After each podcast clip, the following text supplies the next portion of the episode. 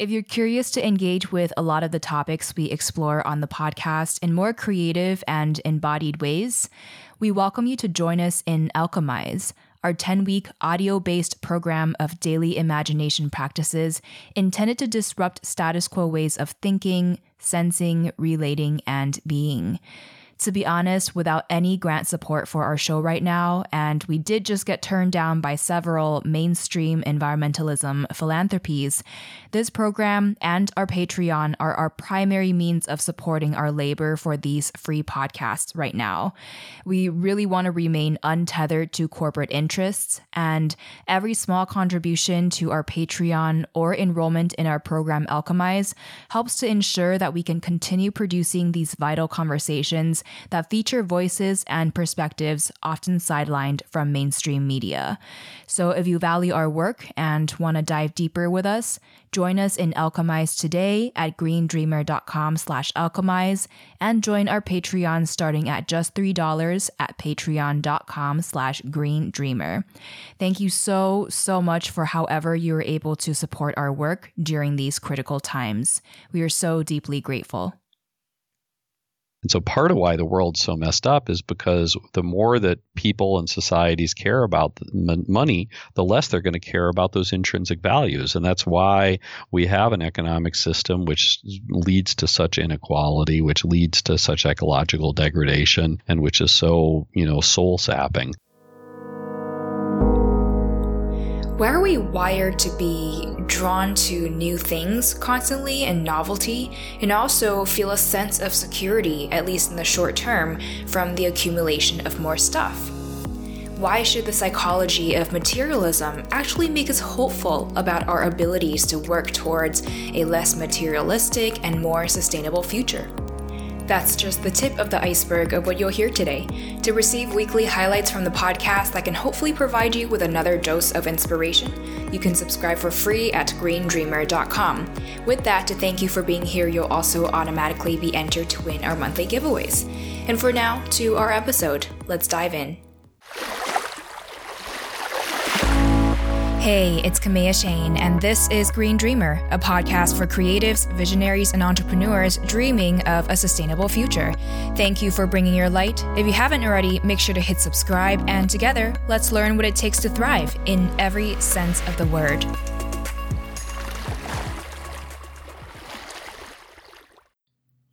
Our guest today is a psychology professor at Knox College in Illinois who's written over 100 scientific articles and chapters on materialism, values, ecological sustainability, and quality of life, among other topics. If you've seen the documentary on the social and environmental impact of fashion called The True Cost, you would have seen him actually sharing his expertise within the film as well.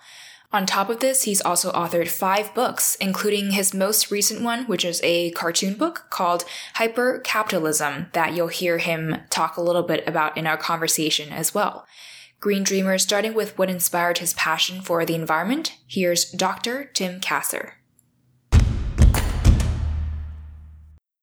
I think the first thing that really kicked it off for me was when I was in graduate school. I had a dog, and I lived in Rochester, New York, which is a city that's known for its actually excellent city park system. And before that time, you know, I was in my early 20s. I really wasn't I'll be honest, I didn't pay much attention to nature one way or another. But having a dog and being surrounded by all these great parks, um, I went to the parks a lot. And there was one particular park that was kind of an abandoned park. I probably went there 300 times, I would imagine, over the course of a while with me and the dog. And I think only three times ever saw another human being in this park. And the city wasn't really taking care of it anymore, but it had a lot of really wonderful features to it. It had a lot of junk in it too, but it had a lot of wonderful features to it. And I would say it's probably fair to say that it's the first place I ever kind of fell in love with mm. as a place and my friends always called it Tim's Park because I would spend so much time there, and I was I cleaned it up. You know, I did a lot of things to help clean up the park and such.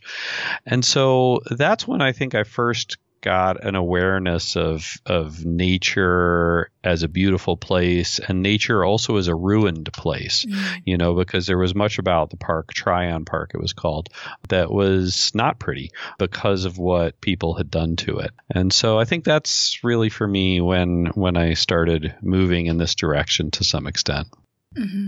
what about that park drew you to it is it partly seeing the beauty and also the destruction I think it was, especially at that point of my life. I was a pretty uh, mired in existential sorts of things. And so the fact that it was simultaneously beautiful and had all this junk in it I think appealed to sort of my psychological state at the moment. But I think it was also, you know, one of the things about this park that was interesting to me, you know, was that it was a, it was sort of at the bottom of Irondequoit Bay, and so it had a lot of different features. It sort of had hills, it had woods, it had this bay aspect, it had a little creek that ran through it, it had open woods, it had this wonderful meadow with flowers in it.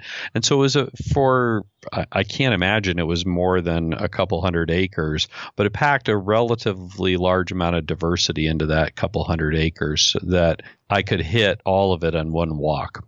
For sure. So it's kind of like getting to see a lot of parts of our earth in just a tiny space, but then yeah, also witnessing humans' impact on nature already. That's absolutely right. That's absolutely right. And really seeing that, generally speaking, humans' impact on nature um, is is not always very positive, um, but it can be positive. It can be positive, but um, oftentimes it's not. Mm-hmm. So then, what led you to focus on materialism, life quality, and sustainability in your research?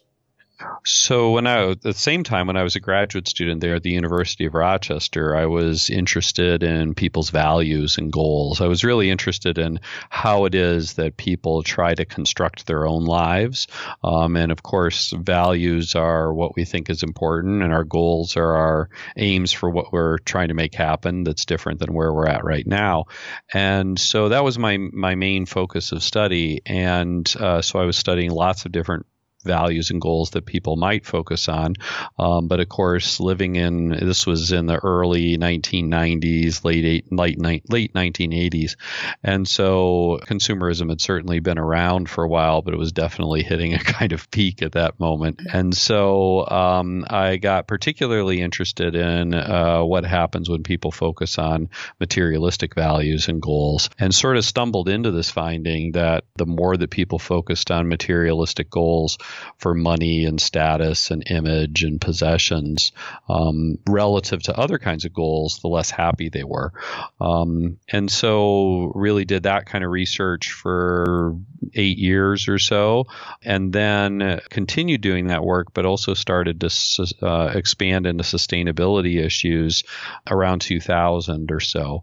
Um, it was really a colleague of mine, Kirk Brown, who uh, suggested that we take a look at how materialistic values were related to um, ecological outcomes too. And uh, then I've continued along on those lines uh, ever since, pretty much. So, what got you interested in how materialistic values affect people's well being in general? Was it like some personal observations you had on people in the world or well, I think part of it was personal observations looking around at people who I knew um, and have known. I think it also was heavily influenced by uh, I mentioned existentialism before, but you know existential philosophy and existential psychology and humanistic psychology had long levied critiques against materialism and consumerism and focusing your world around you know other people's opinions about whether you're beautiful or own the right thing, but none of that had ever really been empirically tested. You know, mm. it had been written about, but nobody had ever really scientifically, quantitatively looked at it with statistics and all that kind of stuff. And of course, lots of you know philosophers and religious people have talked about these kinds of critiques. You know, you can go back to Lao Tzu or Confucius or Jesus or Muhammad or the Buddha. They're all pretty much saying a similar kind of refrain here. You know that if you focus your life around possessions or around mana, you know, life's not going to be so good. So I think it was that that really was driving me. And I was fortunate to be in a great place and have a wonderful mentor who saw things philosophically and psychologically similar to me and was really able to support me in that those early days when I was sort of still a bumbling uh, graduate student. So, how would you define materialism, m- materialistic values, as they have to do with us today? So I'll tell you a little bit about how we measure it. There's other ways to measure it, um, but the, what we do primarily in our studies is we give people a long list of different goals that they might have, or we call them aspirations. And so there are things like having close relationships with your family, or understanding your spiritual place in the world, or um, you know having uh, growing as a person, feeling safe, etc. And then some of the values and goals are also things like uh, being financially successful, um, having an image other people approve of, uh, being popular, etc. So we give people this long list of goals, and then we ask them to rate for each of the goals how important that goal is to them. So it's not at all, or a little important, or very important, or extremely important, or whatever it is. And then what we do is we're able to see relative to other goals that people might care about how important are goals for money, for possessions, for image, and for status. So the analogy that I often use is if you think of your whole value system as a as like a pie, and each different type of value is like a slice of the pie. So you have a spirituality slice and a family slice and a hedonism slice, but you also have a materialism slice. And so what we're able to do in this is to measure kind of how big of a slice of your whole value pie concerns for money, image, and status are. And so for me, a materialistic, or what materialism is, is putting a relatively high priority on those goals for money, possessions, image, and status relative to other things that one might care about. Mm. So what influences how materialistic someone is? Is it kind of innate and we're born with it, or is it kind of taught to us from our upbringing? Well, first off, there's only one study to my knowledge which has ever looked at genetic influences on materialism, and to be honest, surprisingly to me, it found basically none. Okay, mm-hmm. I was expecting, well, maybe you get 15 or 20 percent of it, but there was there was basically no effect of genetics on materialism. This was from a twin study. Mm-hmm. What our research has suggested is there's two primary pathways by which people end up prioritizing materialistic values.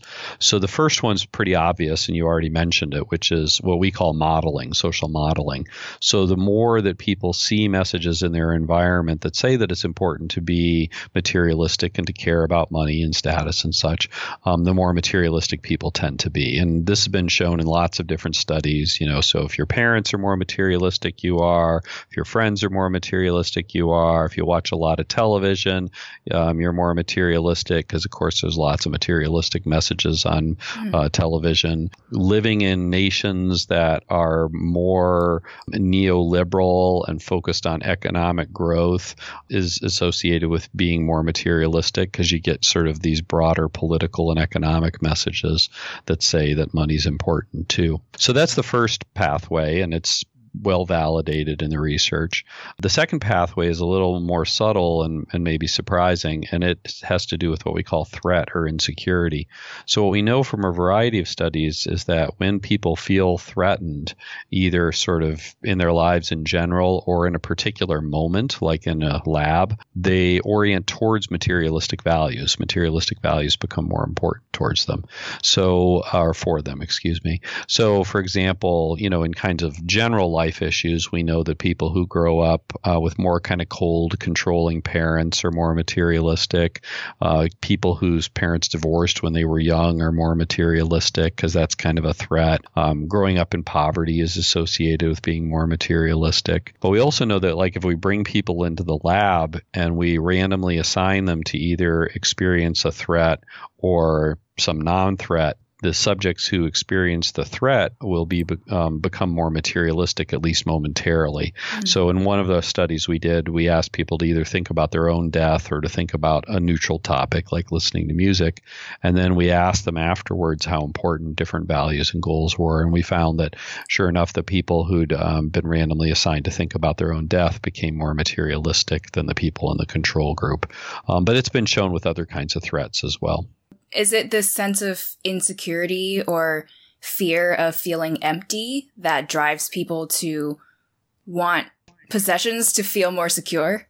I think that's a big part of it. I do think that, you know, there I think there's lots of different kinds of threats that people can feel. So people can feel threats about being empty. They can feel relationship threats, so they could feel lonely. They could feel competence threats, like their self-esteem is um, not as high as they wished it to be, etc.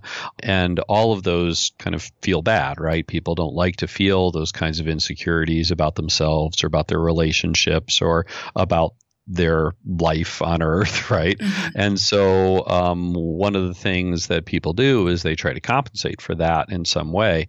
And um, society, of course, tells us that one of the ways that we can manage our threats and feel safe and secure is to have this possession and that possession and a lot of money, etc.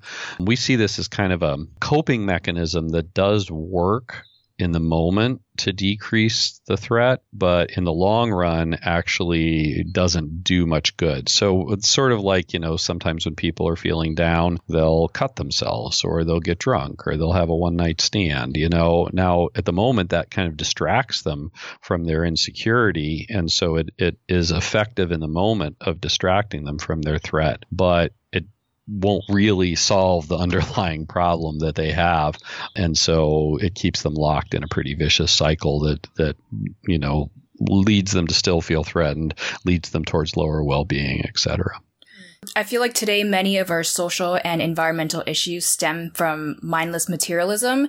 And there's two parts to this I want to talk about. The first part is just like humans innately maybe feeling like insecure and wanting to compensate and buy things. And the yeah. second part to it is I feel like we're also in a world that encourages mindless consumption as a way to accelerate business growth for some businesses and economic growth on a bigger scale. So to that first point, why are we constantly drawn to novelty and wired to constantly want new things? because I feel like I'm personally, I'm very mindful of what I purchase, but I still get urges to like want the latest and the newest things. So I don't know. I would love to learn more about where this comes from.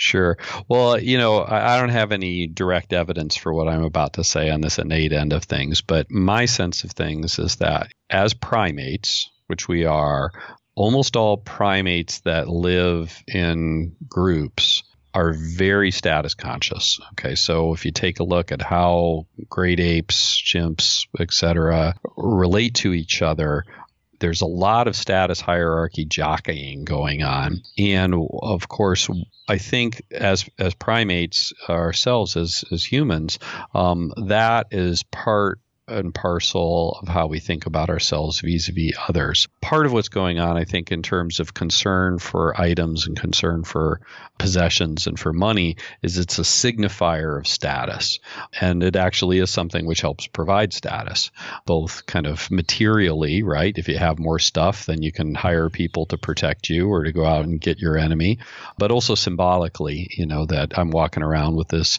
beautiful coat on or whatever, and that signals to people that I can afford something that they can't, and therefore I'm higher in status than they are. So I think that's one aspect of the innate kind of striving. I think the other th- aspect is that as a species, hundreds of thousands of years ago, you know, we became successful as a species not because we're that big, not because we're that fast, not because our senses are so keen, but because we're excellent tool users, okay, you know, fire, spears, later on hoes so that we could garden and and farm. It's our use of tools which uh, as a species we've relied on over and over again when times get tough right? And i think that's clearly true of, of our ancestors as well. I mean, the first semi monkey human who figured out that they could actually pick up this rock and throw it at an enemy or pick up this this long piece of wood and and use it to get something to eat was using a tool and in order to satisfy some survival needs and so i think it's really built into us as a species to look to tools which are always material as something that helps to satisfy us. And so I think that's part of what draws us towards these new possessions or whatever, um, you know, because there's something really deep in us as a as a species which orients us towards those material things because they helped us survive for a long, long time, and they still help us survive today. So way back, it was obviously for survival. Today, it's just maybe we just always feel safer when we have more tools and materials around us, and that's what keeps driving this.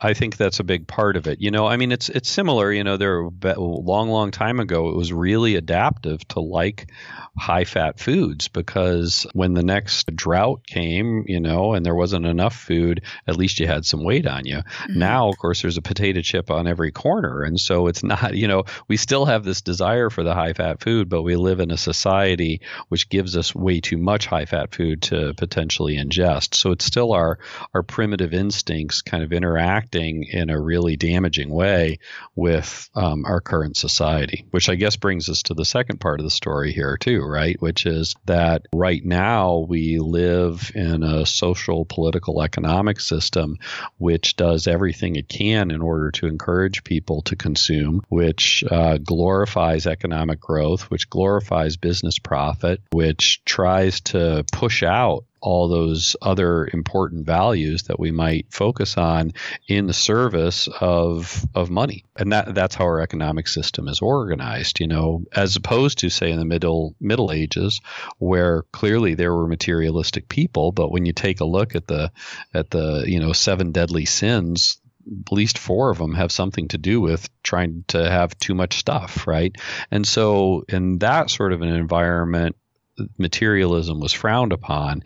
In the current political, social, and economic environment, materialism is raised to the greatest good. It's said to it's said to be a great thing, and then people get socialized into this belief that money is important, that possessions are important, that status is important, and it kind of joins together with our innate tendencies to create the disaster that we're in right now. So, what about our world has changed to allow for mindless materialism, since it wasn't always this way? Well, I think, you know, the first is obviously media, you know, and the ability of media to deliver consumer messages, you know. So, so in uh, this country, um, the United States, the vast majority of media is for profit, owned by for profit companies who make their money based on advertising. And so, so we have this system which is designed in order to deliver entertainment, but the entertainment is just the sidelight in order to deliver the advertising or to measure people in terms of what they like and dislike so you can deliver advertising to them later on, mm-hmm. right? So I think that's the first thing we, we have. And, and you can really see this happening in the 50s with the onset of television. Um, and then again in the 80s with a lot of deregulation of television, et cetera. And then, of course, later on with the internet.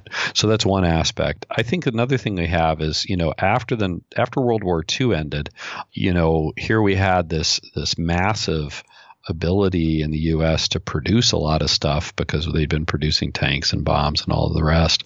And um, you also had a new clear enemy in communism with a different idea about about how to organize things socially, politically, and economically. And so the 50s is when you really see, most scholars say, the onset of consumer society, the the real belief that you know citizens aren't citizens, they're consumers, mm-hmm. um, and that the way to uh, have the best possible society, both in terms of stability of keeping people stable um, and not revolting, but also generating a lot of income that could then be used as tax revenue that then could be spent by the government in order to build the biggest military machine the world has ever seen is through consumerism right? You know, and is through a focus on economic growth and is through a focus on business profit. And so you really have a wholesale adoption by both Democrats and Republicans alike with the mantra of economic growth, with deregulation, um, with dropping tax rates on the rich, et cetera, et cetera, and with celebrating consumption. This isn't just a Donald Trump issue. You know, Donald Trump is, let's hope, the top of it. You know, it doesn't get any higher than this, but, but you know, it, it's you can see it in Bill Clinton. You can see it in Obama. You can see it in, in most of the presidents since the 50s in terms of the, the kinds of moves that they've made towards a more extreme form of capitalism than we had before. Well, I feel like sometimes when we understand how we're wired, we can then see past that to consciously work against it. So, for example, like when I understand that my my drive to eat fatty and sweet foods or junk food stems from my innate desire to just have more energy, but there's so much junk food available that helps me to like stop myself from doing that. So yeah. in terms of materialism, what are the latest findings to do with what it takes for us to really improve our life quality without being sucked into materialism that we should keep mm-hmm. in mind? Well, eh, there's a lot of different things, but I'll, I'll say my strategy boils down to three things. So the first is that we know from the research that the more social models of materialism you're exposed to, the more you're going to care about it. And even if you're not really a materialistic person, you kind of alluded to this before. You know, you sort of see the thing and then you're like, ooh, that's kind of cool, you know? And, and so, and, and that's normal, you know? And so the first thing is to limit your exposure as much as possible to those materialistic messages, to use things like ad block, to spend less time um, on commercial television, to cancel your subscriptions to magazines that make you feel bad about your body and say that you should buy X and Y and Z to feel good about your body. Get that junk out of your life as much as possible so that you're not going to kind of continually reminded of all this stuff that you don't really need anyway and that's probably going to put you into debt if you buy it. Limit your exposure is the first step. The second step goes also to the safety security issue is that, you know, during those times when you're feeling say unsafe or insecure or threatened or incompetent or whatever it is, rather than hopping onto the internet and buying something or going shopping or whatever, to stop and to use the kind of mindfulness that you just noted um, that we can use with regard to food and to use that with regard to consumerism and to say, well, wait a second, I am feeling bad right now. Last time when I bought a sweater to make myself feel better, did it really work in the long term to solve the underlying problem? Did it have other negative outcomes? Or are there better things I could do right now, like go for a walk or take a nice warm bath or call up a friend or make myself some nice healthy food to eat or whatever, right? To find a different solution. So those are the first two. The third one has to do with the value pie that I talked about before. So you'll remember that I said that, you know, the that you can think of your value system as being like a big pie with a lot of different slices in it. Um, one of the things that to me has been most interesting that we've discovered over the last 10 or so years is that there's an interesting kind of dynamic uh, tension in the value system such that some values are compatible with each other and others are in conflict with each other. So we know, for example, that money, image, and status are relatively compatible values, but they stand in relative conflict with a set of values that we call intrinsic values. So intrinsic values, we call them intrinsic because they're intrinsically satisfying to pursue because they meet basic intrinsic psychological needs we all have. So the three main intrinsic values we focus on are for personal growth, so kind of doing things you're fun that you find fun and interesting, affiliation, which is having close relationships with others, and community feeling, which is trying to help the broader world be a better place. Physical health, by the way, is also an intrinsic value. Mm-hmm. Now, what we know is that the more that people focus on materialistic values, the less they focus on intrinsic values. But the reverse is also true. The more that people focus on intrinsic values, the less they focus on materialistic values. And there's all kinds of different evidence to that supports this idea, both experimental evidence and studies in lots of different nations, etc. But what the what this means practically is that the way to avoid getting sucked into materialism is to ask yourself, okay, what do I really care about? If it really is those intrinsic values, which it probably is for most people, am I actually living my life in a way which is consistent with my intrinsic values?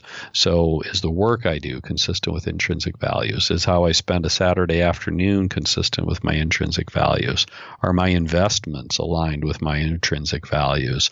Are the kind of people I hang out with ones who support my intrinsic values or who support materialistic values, etc.? And so the solution then becomes to reorient one's life so that one's intrinsic values are actually guiding it rather than those materialistic values. Now, what we know is that the more that people focus on intrinsic values, the happier they are, the more pro socially they behave, and the more ecologically sustainable they are. And so um, those intrinsic values not only help to suppress the materialistic values, they also have this kind of triple win of being happier, a nicer person, and a more sustainable person. Definitely. So we'll have to keep in touch with our intrinsic values, and that will be better for our personal well being and also for sustainability. That's right. And for civil society. Mm. So I want to touch on your recent book. It's called Hypercapitalism. Can you share your motivation to write this and what the biggest message you want to get out there is with the book? Sure. Well, the first thing I'd tell listeners is that it's a cartoon book. So it's a collaboration that I did with a well known cartoonist named Larry Gonick, um, who's best known for a five volume series, uh, The Cartoon History of the Universe. And um, I had been trying to write this book for a long time. I'd actually started it back in 2007 and I failed at it. And then I started it again in 10 and I failed at it. And then finally I was like, maybe it should be a cartoon book. And so I wrote Larry and he agreed to work with me on on it. It came out in January. And I would say I have two primary things going on in the book. You know, the, the first thing that's happening in the book is to explain to people what capitalism is, what it's become, and what the underlying values of it are. And and that goes back to that dynamic tension we just talked about that, you know, capitalism is about making money. It's about prioritizing materialistic values. And so part of why the world's so messed up is because the more that people and societies care about money, the less they're going to care about those intrinsic values. And that's why we have an economic system which leads to such inequality, which leads to such ecological degradation, and which is so you know soul sapping. So I think that's the first. That's part one. Um, part two of the book is about solutions. And so, um, what that is, is to show a variety of different ways that people right now are working towards, um, you know, lifestyles and business organizations and political actions that are organized around intrinsic values rather than around materialistic values. And it's all based, it's not some pie in the sky stuff. It's things people are actually doing, some of which have been tested and show that they work pretty well. So that's sort of the second major purpose of the book. But underlying it all is the goal to make it accessible and hopefully a little fun. Um, and that's part of why we did it in the cartoon format. We'll definitely have to check your book out. I'll link to this in the show notes so our listeners can check it out. I'd love to hear just knowing everything you know about how humans are wired, what people are driven by. What do you think we need most today to collectively redefine what it means to live well so that we can actually accelerate towards better life quality, and a sustainable planet?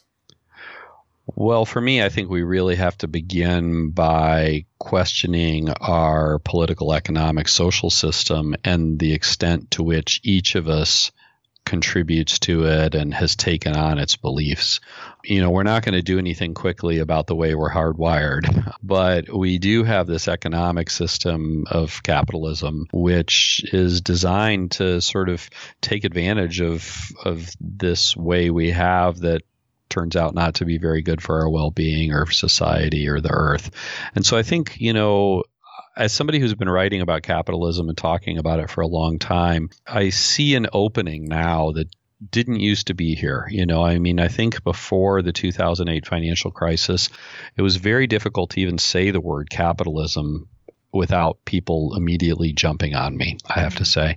Now, since then, you can talk about capitalism and you can even start to point out some of its difficulties and some of its pains that it brings along. And I think we need to really look long and hard at the system that drives our economy and our politics and start to develop better and new things. And I think personally, to ask ourselves, is this really the life I want for myself or for my children or for the people I I love, um, and what can I do tomorrow that shows my intrinsic values rather than just trying to make money again.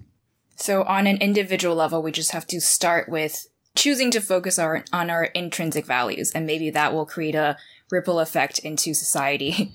Well, my sense is yes. I mean that that's really the way that I've come to look at it. You know, is that and and eh, but there's lots of ways to do that. Again, you can do that in you know the things you buy, and we ought to. That's not enough, but it's something. We can do it in the things we the way we invest, but we can do it in our workplaces. You know, and and work to make changes in terms of how our work organizations are, are set up. We can do it in our local communities with regard to, you know, the, the rules in our school boards or the rules in our town about bike lanes.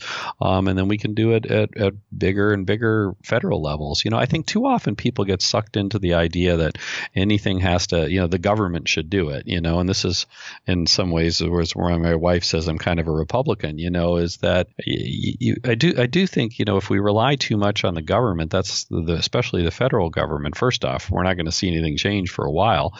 And, and second off, it's not going to happen. You know, what we need to do is to start to make changes in our lives, in our workplaces, in our local politics and watch those start to ripple up. That's that's my sense of the best way forward. Mm. Well, we look forward to continually learning more from you and checking your book out. Where can we go to follow you online and on social media and find hypercapitalism? Uh, well, I don't really do much social media. I do have a website, so if people, uh, you know, do an internet search on my name, Tim Kasser with a K, uh, they'll find my website and this and that about me. I do have a, a few uh, videos on YouTube. There's one kind of fun animated one that's about five minutes long that I narrate, so you could check that out. But I don't do much other social media. It's um, hyper- uh, Hypercapitalism was published by the New Press in 2018. And so if you visit the New Press's website um, or you just do an internet search on hypercapitalism in my name, you'll be able to find it, I'm sure. Um, or ask your local library if they'll get a copy, and then other people can look at it too. So I have to admit that for these past few weeks in Chicago, which is where I've been for the past month or so, uh, they have been a struggle because it's been quite cold and it's been really cold actually and quite gloomy. And I'm just not that great with cold weather. It makes me slower, less motivated. So it's been hard for me to keep up in terms of interviewing people, constantly editing the audio, doing narrations, back end stuff, and publishing multiple episodes per week. And of course, I am extremely grateful for the few sponsors we've had to support us in producing the podcast to help make this possible. But since the show is still pretty new, we're at just over six months now. Uh, we still have ways to go until sponsorship can fully support the cost of producing this show, which is honestly one of the practical reasons why it gets difficult as well. But you know, the one thing that really keeps me going is just thinking about you knowing that you're here right now. I mean, I'm, I'm so honored by that. I set out to create Green Dreamer podcast because I know you have a unique gift to share with this world. And also we need you to support the sustainability movement. But I know life can be tough. This world can be harsh and the social and environmental issues we face also can be really overwhelming and discouraging. So, uh, I don't really know where I'm going with this actually. I don't have all the answers, but I guess I just want to tell you that it gets tough for me as well. I feel you, but I'm not going to let that make me lose sight of why this podcast is here. And I'm going to do my best to keep supporting you in all that you do because, like I said, we need you and I am so grateful for you. Anyway, before I get emotional about this, here is our final five for this episode. Let's power through. What's an uplifting social media account, which I know you don't follow, or publication you follow? To be honest, all I read is my local newspaper and uh, an occasional New Yorker. So I don't know that I'm the best person. That's cool. That. Um, what do you tell yourself to stay positive and inspired? The thing I tell myself to be positive is that this is the one life I have as me and don't waste it. Do the best I can given what my skills are and what my situation is. Mm. What's one thing you do for your health, either daily or weekly?